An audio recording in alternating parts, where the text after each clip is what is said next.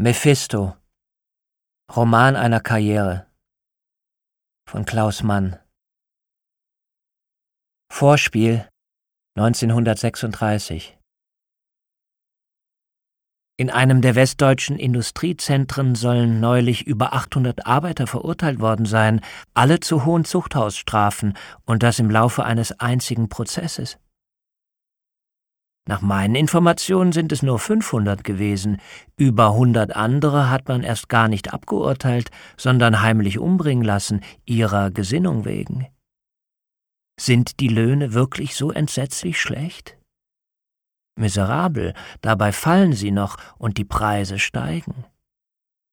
Die Dekorierung des Opernhauses für heute Abend soll 60.000 Mark gekostet haben. Dazu kommen mindestens noch 40.000 Mark andere Spesen, nicht mitgerechnet die Unkosten, die es der öffentlichen Kasse gemacht hat, das Opernhaus wegen der Vorbereitungen für den Ball fünf Tage lang geschlossen zu halten.